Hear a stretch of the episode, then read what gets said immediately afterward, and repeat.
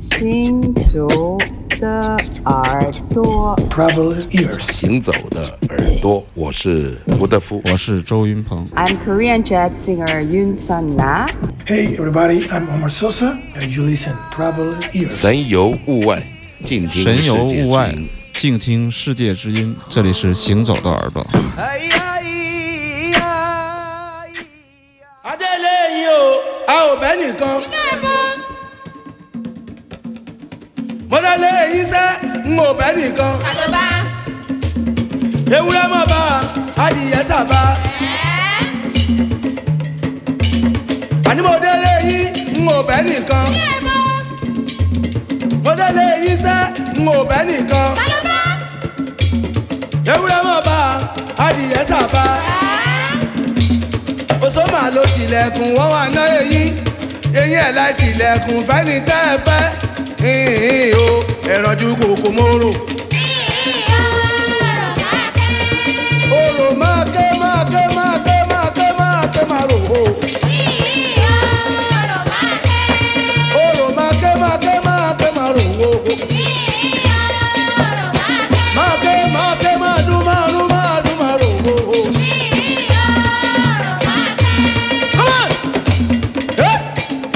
àní mo délé yín n ò bẹ́ nìkan.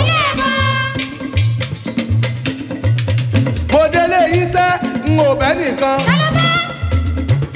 ewúrẹ́ mo bá adìyẹ ṣàbá. osoma ló tilẹ̀kùn wọ́n wà ná eyín eyín ẹ̀ láì tilẹ̀kùn mẹ́ni tẹ́ ẹ fẹ́. Hìn o òrùmọ̀ ọ̀rànjú.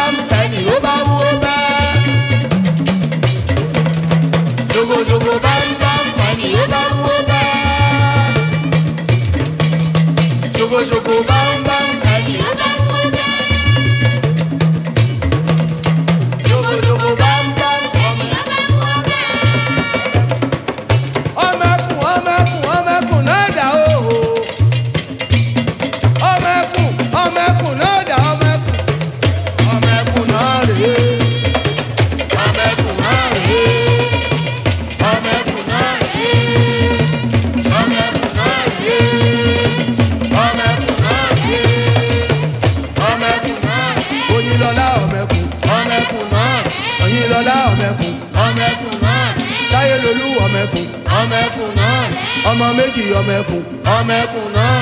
Oníbọ́lá ọmọ ẹkùn ọmọ ẹkùn náà. Mọ̀rẹ́nikẹ́ ọmọ ẹkùn ọmọ ẹkùn náà. Onípẹ́jú ọmọ ẹkùn ọmọ ẹkùn náà. Fẹ̀sọ̀ bí òjò ọmọ ẹkùn ọmọ ẹkùn náà. Ọlábọ̀dé ọmọ ẹkùn ọmọ ẹkùn náà. Àyànlọ́lá ọmọ ẹkùn ọmọ ẹkùn náà. Ọmọ ẹkùn náà dà.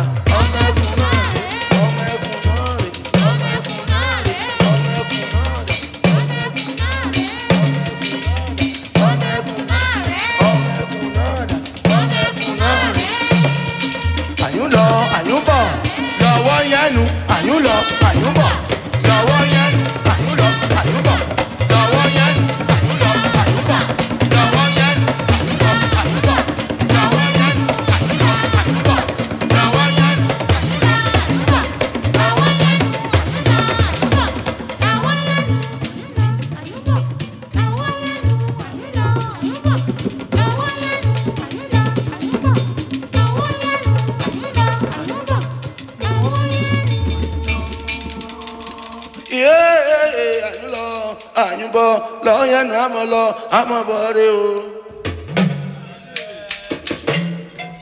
非常地道的来自非洲的打击乐和人声，呃，离第一次播放他们已经过去十年了。十年前呢，我们行走的耳朵曾经有一系列的 King Records 带来的这个 World Music Library，就是世界音乐图书馆系列。那么当年我也有很多的黑胶唱片，但是唯独没有这一张，因为它没有出过黑胶唱片，是 CD 的版本。大概是八十年代末期在日本的一个现场的演出的一次录音，这也是尼日利亚的非常重要的一个录音了。他的乐队的名字叫做 Twin Seven Seven，实际上他的那个领导者和他的 band leader 的名字非常的有意思，叫做 Chi Chief Twins Onaniyi Seven Seven，非常哎长的名字。长啊！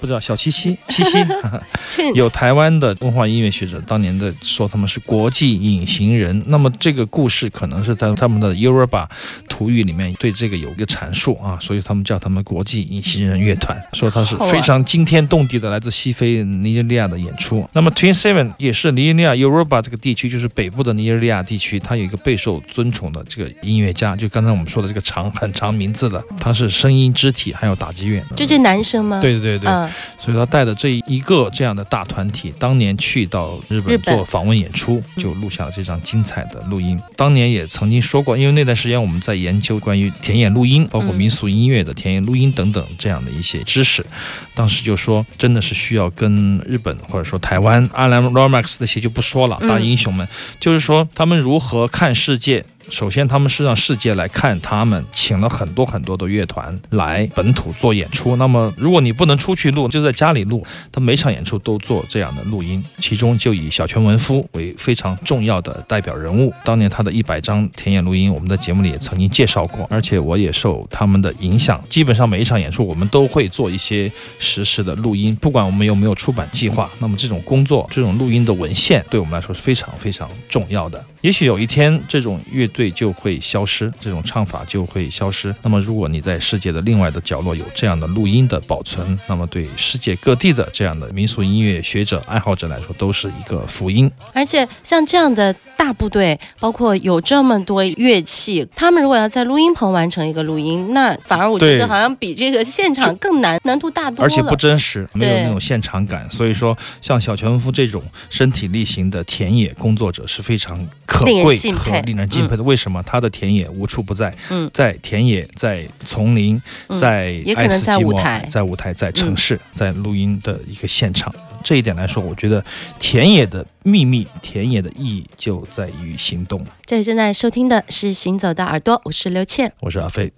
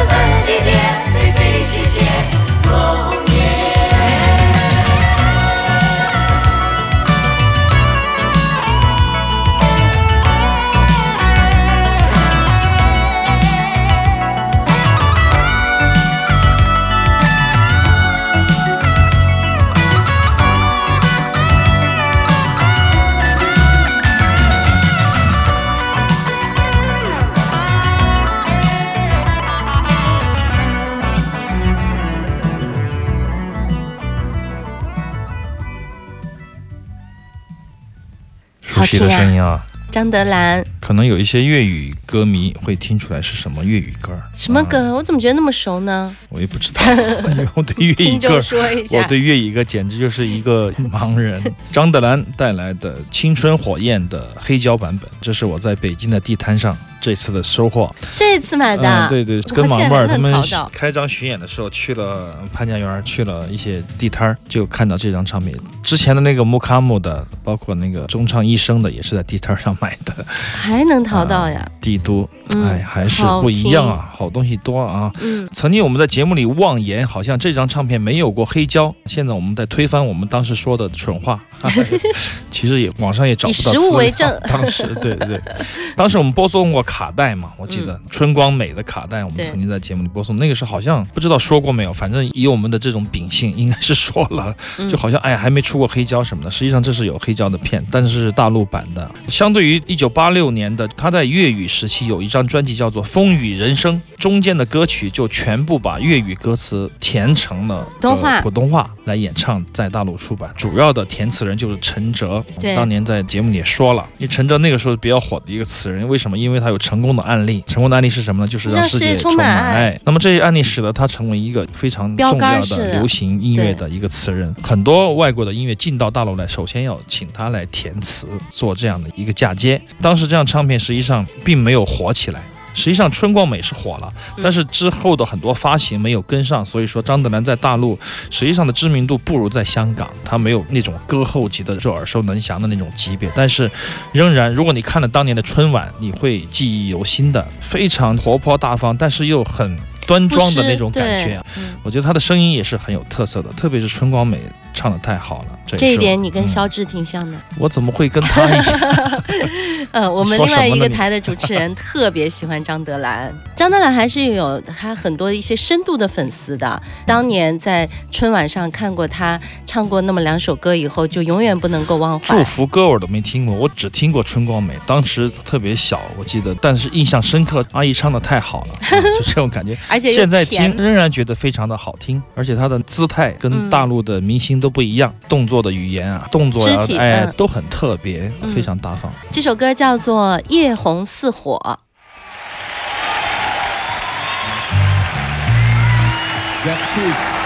《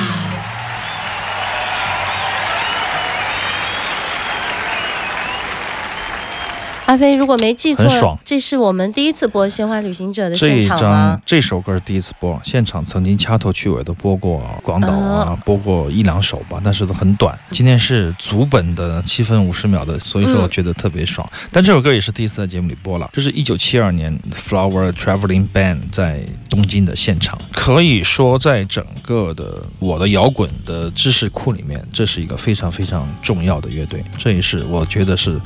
自从有摇滚乐以来，亚洲的第一摇滚天团。嗯实际上，它被很多金属乐迷、被很多 hard rock 乐迷当成神来供奉。实际上，他们也是很多年以后解散以后，很多年都没出唱片，突然被挖出来的这么一个神秘的乐队。对，当年他们在日本火的时候非，我常非常们都不太知道嗯。棒，很有意思。原来的乐队叫 Flowers，内田裕也，他是一个主唱，他也是这个头。那么后面他就变成了制作人，嗯他们的乐队就变成了鲜花旅行者。说到这个主唱，大家可能很熟悉，我们在节目里多次介绍啊，嗯乔山中。虽然已经去世了，对他就是在著名的电影《人证》里面的草帽哥的这个演唱者乔山中，同时他也是 Johnny 的扮演者，在电影里面他是一个牙买加和日本的混血。那么他说英文，其实乐手都是当年非常非常西化的乐手，说英文，练外国的乐器，呃喜欢重型的摇滚乐，有着这样的一个主唱，他们在一起开始是 copy copy copy，后面是原创原创原创啊，最终到了他们的第三张、第二张专辑的第二张专辑是 Satori，已经非常非常精彩了。就是你可以听到有一种隐隐约约的这种民族性隐忍在这个重金属节奏的后就是面。他们的东对对对洋味儿对对，啊那种味道非常嗯非常的重，而且很深沉，而且你看不到形，摸不到痕迹，是这么一个非常非常精彩的乐团。每一次听到《鲜花旅行者》的时候，我就会想到，对啊，还有那张黑胶那个封面太，经典了，嬉皮士，嗯五个嬉他们皮士。骑着哈雷的那一张，对对，那是嗯第一张，还有很多 copy 的作品，但是这一张现场，你们可以想象当年有多精彩。他的高音太完美了。好，广告之后继续回来，行走的耳朵。